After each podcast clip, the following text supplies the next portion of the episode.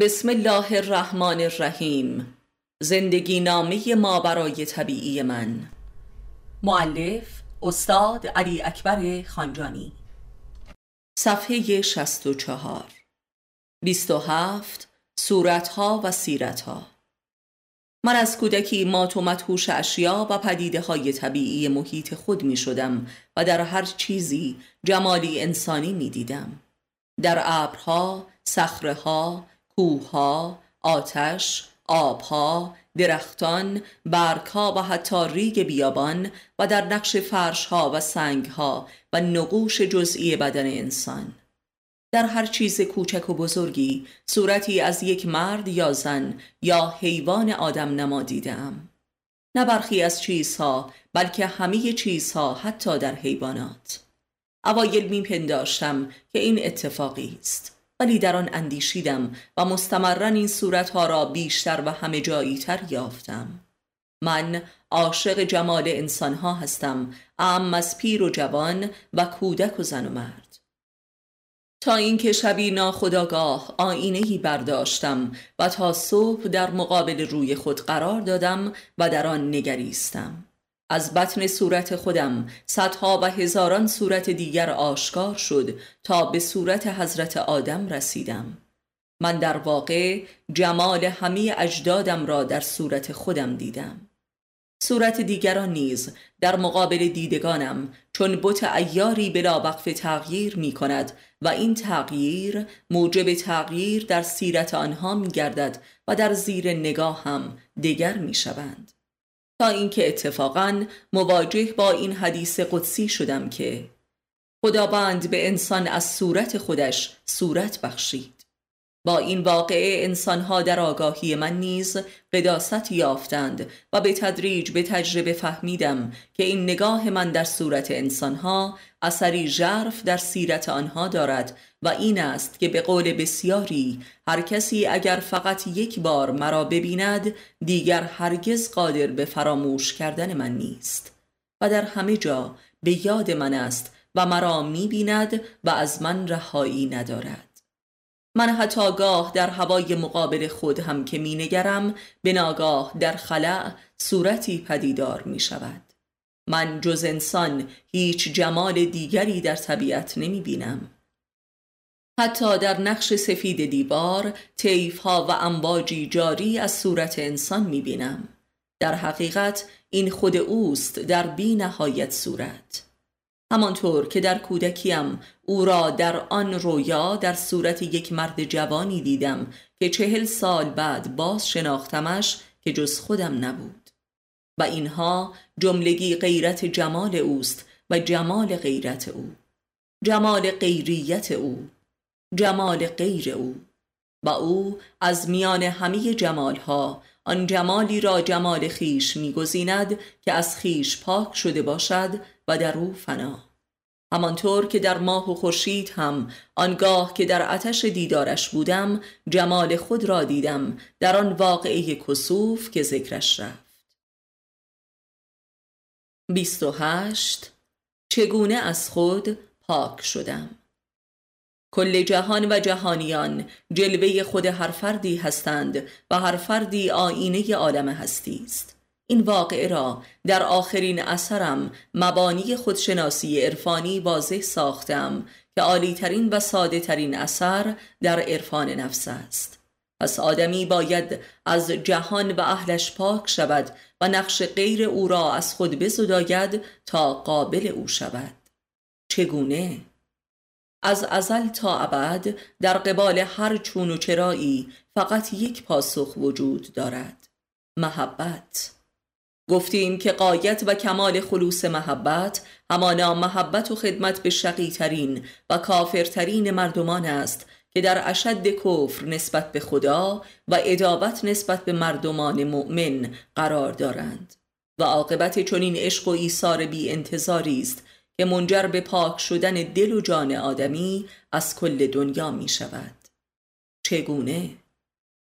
آیا نه این است که کانون نفوذ و اقامت جهان و اهلش در وجود آدمی همانا دل است؟ پس آنگاه که کل دل خود را در مسیر خدمت به شقیترین کافران به همراه همه مادیت و معنویت و حتی دین و معارف و کرامات خودت وامی گذاری از آنجا که او عدوست و دشمن دل و دین و حکمت توست همه چیزت را می‌برد و به تو خیانت می کند و هر آنچه که از تو دارد به عمد نابود می کند تا از تو و خدا و دین تو انتقام ستانده باشد. و به گونه هم کل دنیا و دین تو هم هسته مرکزی هویت و هستی و محبت تو به جهان یعنی دل تو در نزد او نابود می شود یعنی هر آنچه که خود تو را پدید آورده و کانون خود تو یعنی دلت از تو می رود و از تو هیچ نمی ماند بر حسب ظاهر و باطن به قایت شکست تا سرحد نابودی خودت می روی ولی اینجا آستانه اوست. به زبان ساده تا دلت را به شقیترین آدم ها ندهی از خود توهی و پاک نشده ای و این قایت اجر محبت به دشمنان خداست جهت ایجاد محبت خدا در دل آنان. هرچند که آنها به خدا نرسیدند و خدا را انکار کردند و از تو انتقام ستاندند ولی در عوض تو را به خدا رسانیدند و خدا را به تو. هرچند که آنها هم به زودی در دوزخ عذابها ایمان خواهند آورد و از اعمال و پلیدی خود نادم خواهند شد. این واقعه بیشباهت به ماجرای شیخ صنعان نیست. آنکه برای نجات دشمنان خیش از همه چیزش میگذرد بیش از همه مستحق نجات و رستگاری ابدی است و هم نشینی با جناب حضرت عشق. و من از همه دوست داشتنی ترین چیزهای زندگیم برای نجات دیگران که اکثرا دشمنانم بودند گذشتم و نهایتا از دل خود گذشتم و بدین گونه پاک شدم. از خودم. پاک شدن از خود بسیار شاقتر است از پاک شدن از دنیا. و این همچون هزاران بار مردن است و این نابود شدن است. آدمی تا نابود نشود لایق بود نمی شود و بود هموست. آدمی تا شقی ترین دشمنانش را دوست ندارد لایق دوستی دوست نمی شود زیرا دوست هم شقیترین مخلوقات خود یعنی آدم را جانشین خود نمود و تمام هستی خود را به او بخشید و خود بر عرش فنا نشست. و این اخلاق الله است. و هر که از اخلاق او پیروی کند لایق دوستی او می شود و دوستی او برترین دوستی هاست و کمال دوستی است. و آن این است که مقیم در خانه خاکی و خرابات وجود تو می شود. پس باید خراب شوی تا لایق نور او باشی که در خرابات مغان نور خدا می بینم و عجب بین که چه نوری ز کجا می بینم و من خرابات جهانم و مجموعه آثارم نیز شرح این خرابات است. آدمی برای دریافت حضور پروردگار و آمادگی برای پذیرایی از او در وجود خود بایستی ظرف جاودانگی شده باشد. یعنی از اسارت زمان که قلمرو مرگ و محدودیت و حقارت و تباهی است رهیده باشد. و تا آدم از جهان پاک نشده باشد از اسارت زمان هم پاک نشده و آماده برای درک جاودانه نیست. انسان باید از جهان و جهانیان بگذرد تا زمان هم از او بگذرد. زیرا هرچه که در مسیر گذشت زمان است فنا شونده و بی بنیاد است. انسان نباید پیشوا و امام خود را زمان قرار دهد و بنده زمانیت باشد که همان مکانیت است. بلکه باید خودش امام زمان باشد تا بتواند خداوند را در لامکانی و بیزمانی وجودش دریابد و میزبانی کند. انسان بایستی از زمین و زمان پاک شود تا از زم پاک شود. دوست داشتن که مقام اولیای خداست محصول تلاش برای دوست داشتن است. اول دوست داشتن دوستان و سپس دوست داشتن بیگانگان و نهایتا دوست داشتن دشمنان. و این البته سلسله مراتب خدمت بی مزد منت به آنهاست. و این کل سیر و سلوک الله است و طی طریق از خود تا خدا. از عدم تا وجود. ما برای طبیعت آنگاه در مقابل انسان آشکار می شود که انسان از طبیعت خود فرا رفته باشد. و طبیعت انسان چیزی جز عشق او به جهان و جهانیان جهت تملک و سلطه بر آن نیست. پس برای رفتن به ما برای طبیعت خود باید از همه عشقهای خود گذشت. به مقام آزادی نمی رسید مگر اینکه از دوست داشتنی ترین چیزهای خود بگذارید و انفاق کنید. قرآن و آزادی یعنی آزادی از چاه طبیعت خیشتن.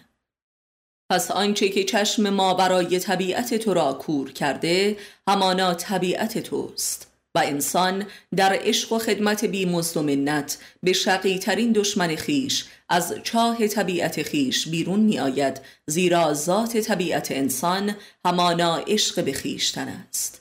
و این کل راه زندگی من بوده است.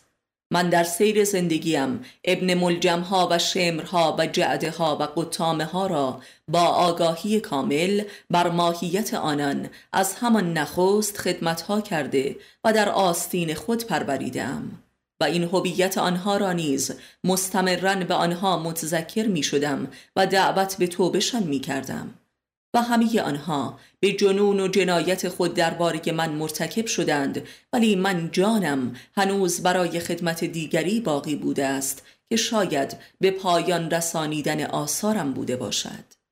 سنت زندگی امامان ما سنت زندگی شیعیان نیز بوده است در درجات.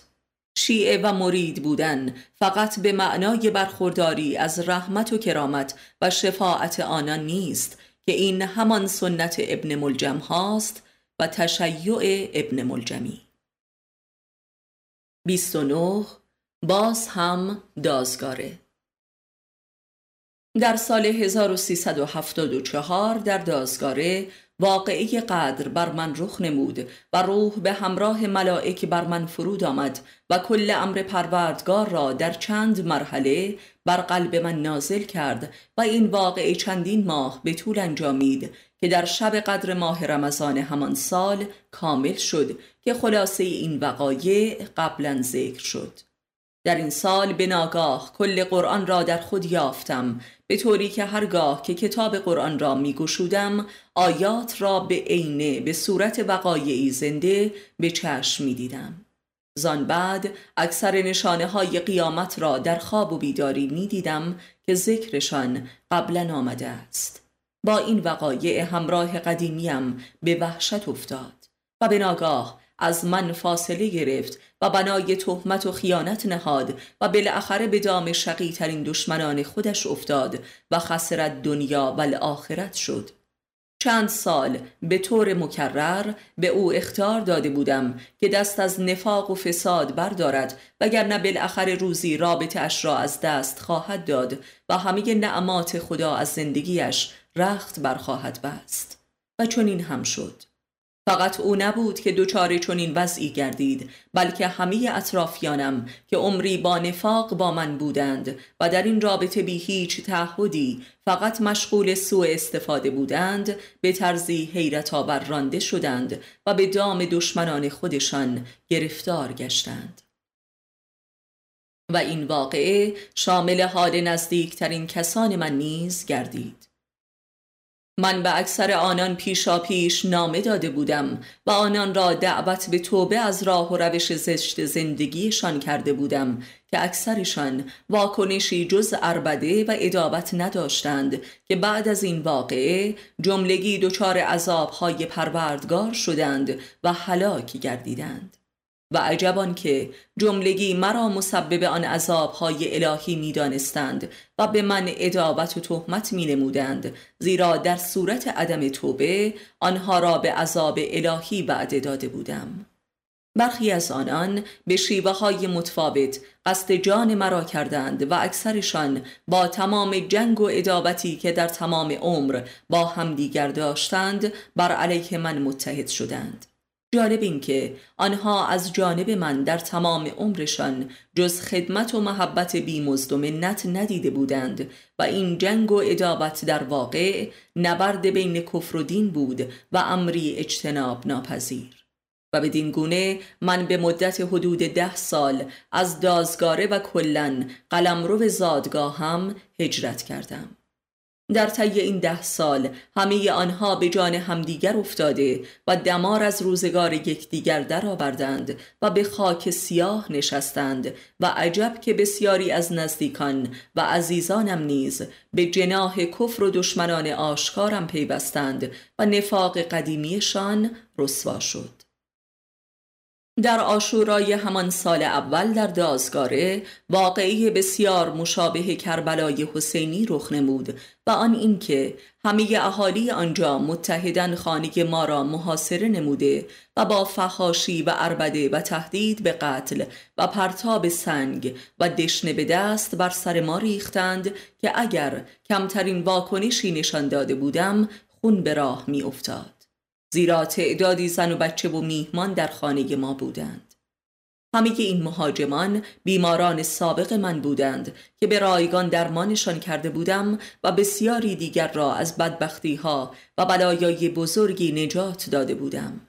سردسته آنها مردی از فامیل ما بود که جان دخترش را از مرگ حتمی نجات داده بودم. آنها ما را تهدید کردند که فورا خانمان را ترک کنیم و از دازگاره برویم. پس دست جمعی آب را به روی ما بستند و حتی مسیر چشمه را هم بر ما بستند. به هر حال ما دو سال دیگر آنجا ماندیم.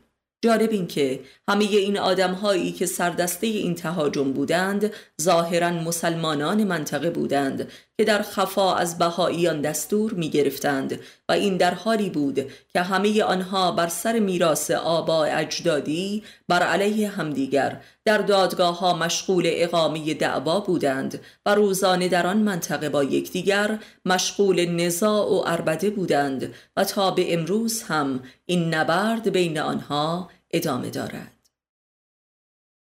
به هر حال چون این وقایعی در هر شهر و دیاری که زندگی می کردم رخ نموده است. وجود من در هر جمع و خاندان و گروهی موجب تفکیک و قطب بندی کفر و ایمان و راست و دروغ بوده است. خداوند از طریق وجود من حق را از باطل جدا نموده است. من به تجربه پی بردم که هرگاه که خداوند اراده می کرد تا حجت را بر فرد یا گروهی تمام کند و مهلت توبه و انتخاب را به پایان رساند مرا به نزد آنها میفرستاد. و بدین گونه من همانطور که فرشته نجات بودم پیامآور عذاب هم بودم و معمور و معذور. در این واقعه نزول روح حتی همسر و فرزندانم به جناه کفر رفتند و از من کاری ساخته نبود آیا پنداشته ای که هر کسی را که تو دوست داری هدایت توانی کرد؟ قرآن من از آن واقع به بعد در همه آیات قرآن که رسولان را مخاطب قرار می دهد خود را مخاطب می یافتم و فقط بدین گونه می توانستم کل قرآن را دریابم. از این دوره یکی از بزرگترین مسائل معرفتی و اعتقادی من این شده بود که آیا مگر نبوت و رسالت ختم نشده است؟ و اگر ختم شده پس این چه واقعی است که بر تن و دل و قلب و روحم شبان روز نازل می شود و مرا به سوی مردمان می کشاند که از اراده ام برتر است و قادر به اطاعت نکردن نیستم و در مواردی که از فرط خستگی و بیماری تعللی می نمودم دچار عذاب وجدان می گشتم تا بالاخره اطاعت کنم. تا اینکه به تدریج معنا و راز دیگری از واقعه ختم نبوت و رسالت یافتم و بدین گونه نگاه من به کل تاریخ دگرگون شد و معنای امامت را برای نخستین بار کشف کردم. و برای این حقایق نوینی که درک می کردم آیه و حدیث هم وجود داشت و بدین گونه یقین می یافتم هرچند که در حق رسالتی که داشتم تردیدی نداشتم. ولی در بیان آن برای عامه مردمان نیازمند این آیات و احادیث بودم. در یک کلمه دانستم که معنای ختم نبوت و رسالت محمدی در کمال آن است و نه پایانش. و تا قیامت هر مؤمن مخلصی در مرتبه ای از نبوت و رسالت محمدی و امامت علوی قرار دارد که کمالش در محمد و علی است. یعنی کل این رسالت ها در آخر زمان چیزی جز تبیین و تصدیق و احیای دین محمد نیست. و هر که تخطی کند کذاب است مثل میرزا حسین علی نوری. در واقع عشق ناکام من در خدمت و نجات مردمان از جانب خداوند تبدیل به رسالت الهی شده است. و امر و اراده و روح الهی را به همراه خود یافته و حمایت شده است. به همین دلیل من در تمام این دوران در خواب و بیداری با محمد صلی الله و علی علیه السلام و ائمه اطهار محشور بودم و همه حالات و وقایع زندگانی انبیا و اولیای الهی را در طول تاریخ در احوال و وقایع زندگی خود در درجات متفاوتی شاهد بودم. از جمله در واقعی آشورا که ذکرش رفت جالب این که پس از این تهاجم و بسته شدن آب به روی ما دچار یک سیاه مستی روحانی شدم و در حجوم اسکار الهی به ناگاه در واقعه کربلای حسینی حضور یافتم و دیدم که خودم بر جای حسین علیه السلام شهید شدم. این واقعه در حضور چند تن از دوستان و میهمانان ما رخ داد که جملگی موت مرا دیدند.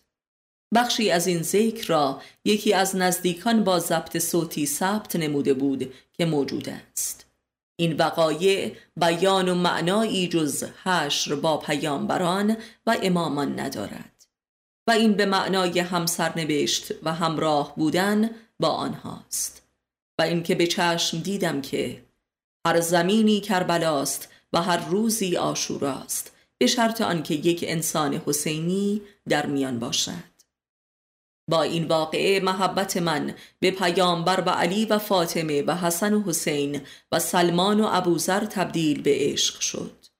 آنچنان عشقی که ذکر و یادشان مرا به سیاه مستی می کشید و دیوانه می کرد تا آن حد که هر کسی به ناگاه حضورشان را در وجودم احساس می کرد و گاه به چشم می دید که چند مورد از این شهود قبلا ذکر شد.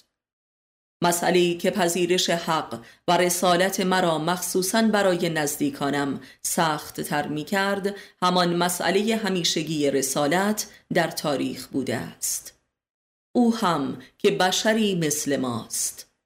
مثل ما می‌خورد و میخوابد و با ما حرف می‌زند و شوخی می‌کند. و از بسیاری لحاظ از ما هم ضعیفتر است پس چرا بایستی به حرف او اعتنایی کنیم و اطاعت نماییم؟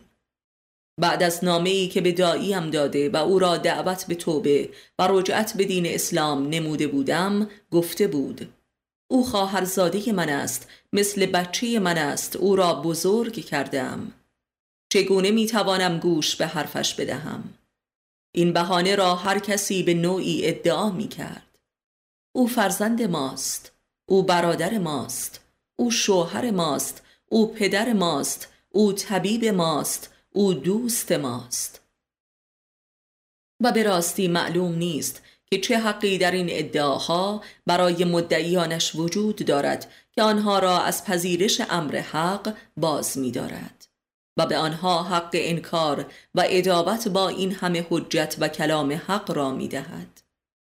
آنها قبل از این واقعه هم از من جز محبت و دلسوزی ندیده بودند و می‌دانستند که آنچه که می‌گویم راست است و به نفع آنهاست آنها در حسن نیت من تردیدی ندارند و با این حال خود را این گونه توجیه و تبرعه می کنند گویی دلسوز و دوست و ناجی و رسول خدا بایستی از جهانی بیگانه و از آسمان بیاید آن هم با سیمایی غیر بشری و به همراه ملائک و آداب و اطواری عجیب.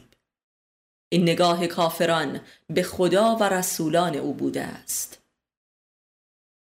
بسیاری از نزدیکان من در جهت گمراه سازی و رهزنی افراد جدیدی که می آمدند تمام مکر و پلیدی خود را به کار می بستند که همه آنها بالاخره رفتند و ساقط شدند و از دور به هر دسیسهی بر علیه من دست زدند که یکی از این موارد همان حمله ادعی عرازل به قصد جان من بود که به واسطه آن دوست قدیمی در پس پرده تدارک شده بود که قبلا ذکرش رفت. کل زندگانی مادی و اجتماعی و معنوی این فرد شقی از من بود و به مدت ده سال بر سفره من و در خانه من زیسته بود و بعدا درست خلاف این امر را در همه جا شایعه کرده بود که البته خداوند رسوایش نمود. او ده سال تمام جز خوردن و خوابیدن و کفران نعمت و رهزنی مردمان کاری نداشت و اینک برای لغم اینان در جهنمی ترین شهرها جان می کند و زن و بچه هایش هر ماه پولش را می رو بایند و از خانه بیرونش می اندازند. این نمونه که ده ها موارد مشابه دیگر است. این جناب حتی مدعی بود که دین و حکمت من هم از اوست چون این ادعایی از دهان ده ها نفر دیگری که خود اصفه های فساد و جنون بودند اقامه شده است و از عجایب دعوی هاست. آنها مرا به جای خود عوضی گرفته بودند که راز این مالی خولیا را در آثارم شرح دادم که همان واقعه آینه بودن وجود من است که اساس رسالت عرفانی من می باشد که همانا عرفانی کردن و به روز نمودن دین محمد صلی الله و حکمت علی علیه السلام است. هر کسی مرا عین خودش مییابد و لذا همه صفات زشت و کفرش را به من نسبت می دهد و صفات مرا هم به خودش. و فقط در طریق اطاعت صادقانه هر کسی در مقامش تحکیم می شود خداوند بر جای من نشسته و من هم بر جای مردم. این خلافت کل راز زندگی من است و من مردم را در وجودم تزکیه و تطهیر می کنم و این علت رنج ها و بیماری های من است.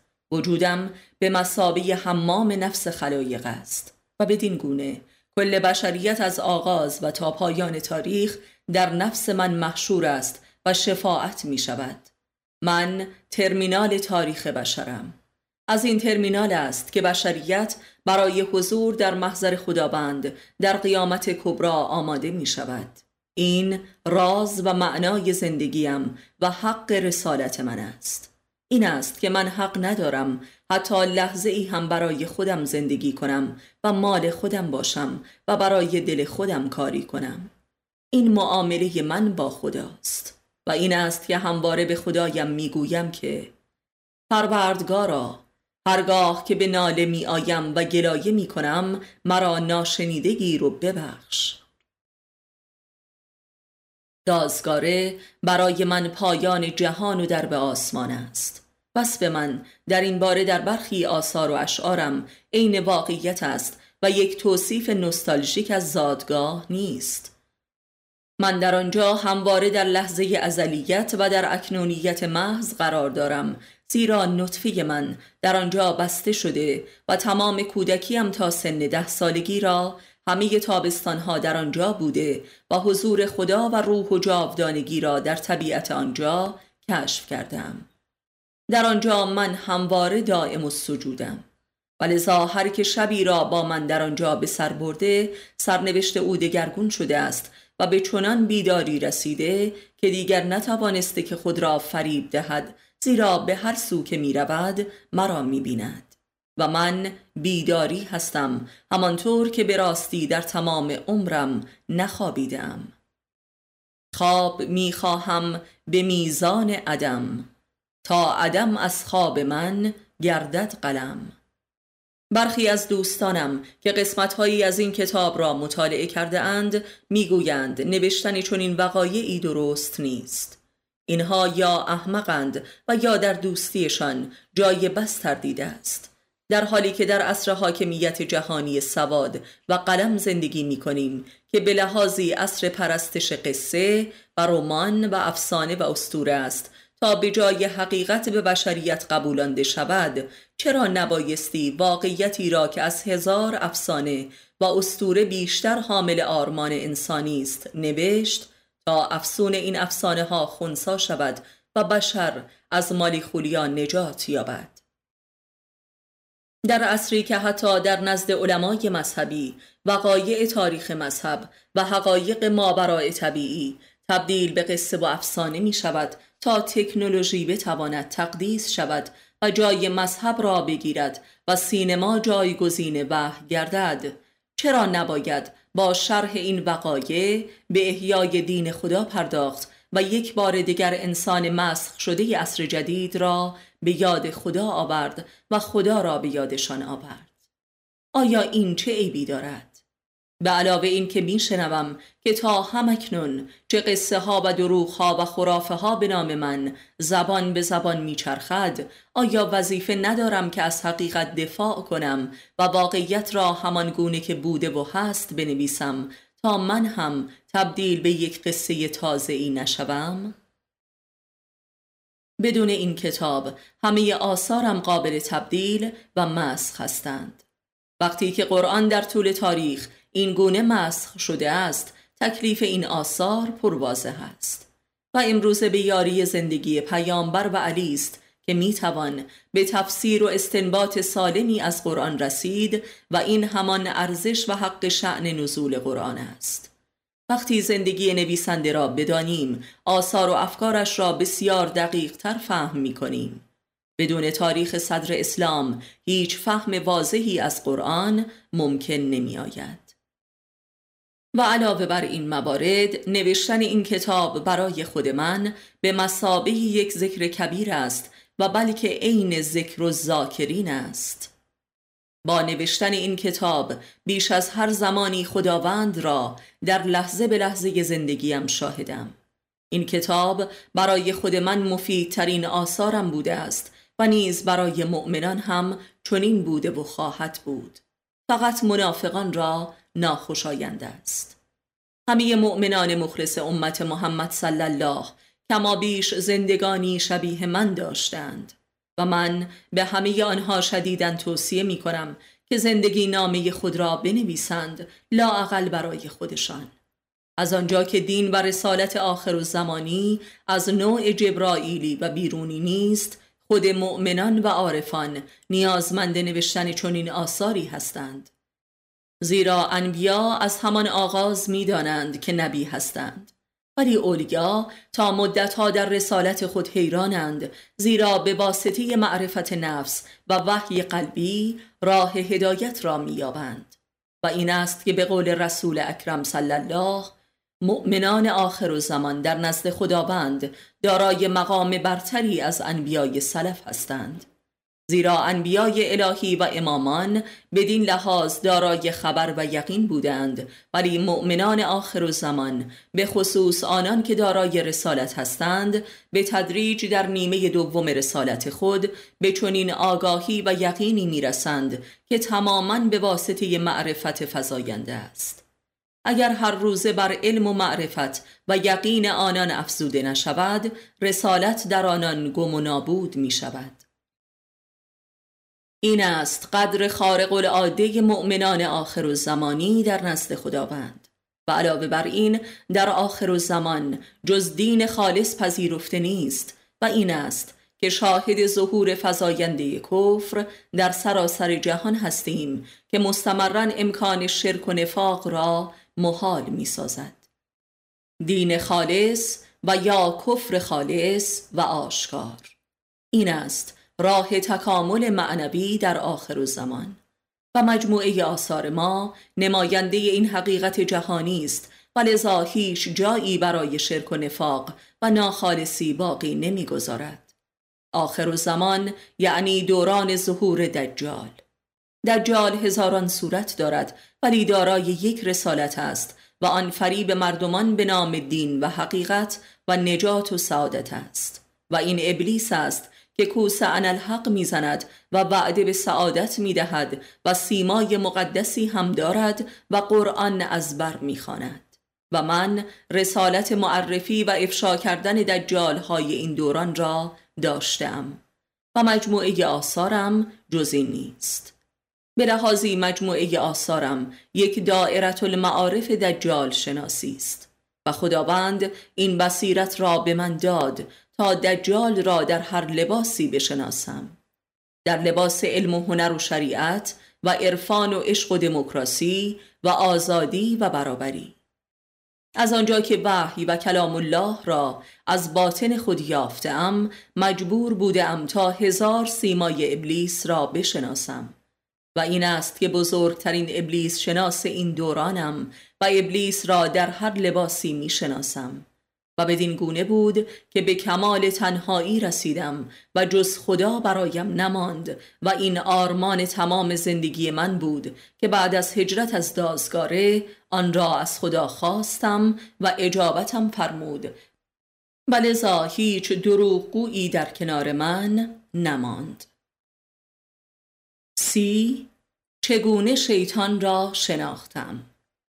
شاید هیچ کس در این دوران چون من درباره اسرار خلقت آدم و ماجرای آدم و حوا در قرآن و نیز در واقعیت زندگی تأمل نکرده باشد. از بیست سالگی تا به امروز همواره بخشی از ذهنم مشغول این راز بوده و همان چند آیه معدود قرآنی در این باب را هزاران بار مورد تعمیق قرار داده ام و این امر در آثارم کاملا مشهود است. حدود سال هشتاد. برای چند روزی در کنار رود حراز چادر زده بودیم و من یک روز تنها بر لب رود نشسته و به تخت سنگی تکیه نموده و مشغول نوشتن فصل حق زن در کتاب الحاقه بودم و غرق در ماجرای آدم و حوا و وسوسه ابلیس. که به ناگاه علا رقم هم همه صدای رود حراز که همچون صدای طوفان است صدای زوزه مهیبی را دم گوشم شنیدم که از جایم پریدم و دیدم ماری هولناک که هرگز نه در عمرم دیده بودم و نه حتی در فیلم مستندی تماشا کرده بودم بر بالای سرم ایستاده بود که به محض برخواستن به راه افتاد و در الفزارها محو شد. درازی این مار باور نکردنی بود. شاید لاعقل به ده متر می رسید و کلفتی بدنش لاعقل به اندازه بدن یک انسان چاق بود. تا مدتی باورم نمی‌شد که چه اتفاقی رخ داده است و شکه بودم. بالاخره بر خود مسلط شده و به دفترم بازگشتم و دیدم که دقیقا به واقعی وسوسه ابلیس در حوا رسیده بودم که به صورت ماری آشکار شده بود. شاید هیچ کس چون من در رویاهایش مار و افعی ندیده باشد. ولی از زمانی که همه ارتباطات جدی و نزدیکم با زنها قطع شد این مارها هم از رویاهایم محو شدند. به راستی که ابلیس همواره از طریق وجود زن به مرد دست یافته است و واقعی آدم و حوا همواره بر روی زمین و در هر خانواده ای در حال رخ نمودن است و ابلیس شناسی عین زن شناسی است. کسی که زن و همه انواع و درجات مکرهایش را نشناخته باشد شیطان را نمی شناسد و البته مکر زن محصول حماقت و کفر مرد است و لذا مردی زن را می شناسد که طبقات جهل و کفر و کبرش را شناخته باشد. و مقدسترین عنوان ابلیس در رابطه زن و مرد همانا عشق است. پس عشق شناسی و ابلیس شناسی و خودشناسی و زن شناسی امری واحد است که قایت فعالیت ابلیس در این رابطه در عرصه زیر لحاف و اتاق خواب است. و هر که وقایع و اسرار این اتاق را شناخته باشد همه اسرار بشری را شناخته است. و تنها زنی از قلمرو ابلیس رهیده است که صادقانه و مریدانه در ارادت و اطاعت شوهرش قرار گرفته باشد و چون این واقعی از نوادر تاریخ است و این زنان هم در تاریخ با انگشتان دست قابل شمارش هستند که نخستین آنان هاجر علیه السلام است که باعث و بانی کعبه و قبله موحدان آخر الزمان است. مرد به هر چیزی که دل بدهد شیطان نیز از درب وجود همان چیز بر مرد رخنه می کند و هیچ چیز همچون زن از مرد دل نمی برد بنابراین سخن از محاکمه و لعن زن نیست و بلکه منشه گناه از دلدادگی مرد است که دل خود را به غیر حق داده است. تا مرد به زن دل ندهد زن هم با او هیچ کاری نمی‌توان کرد.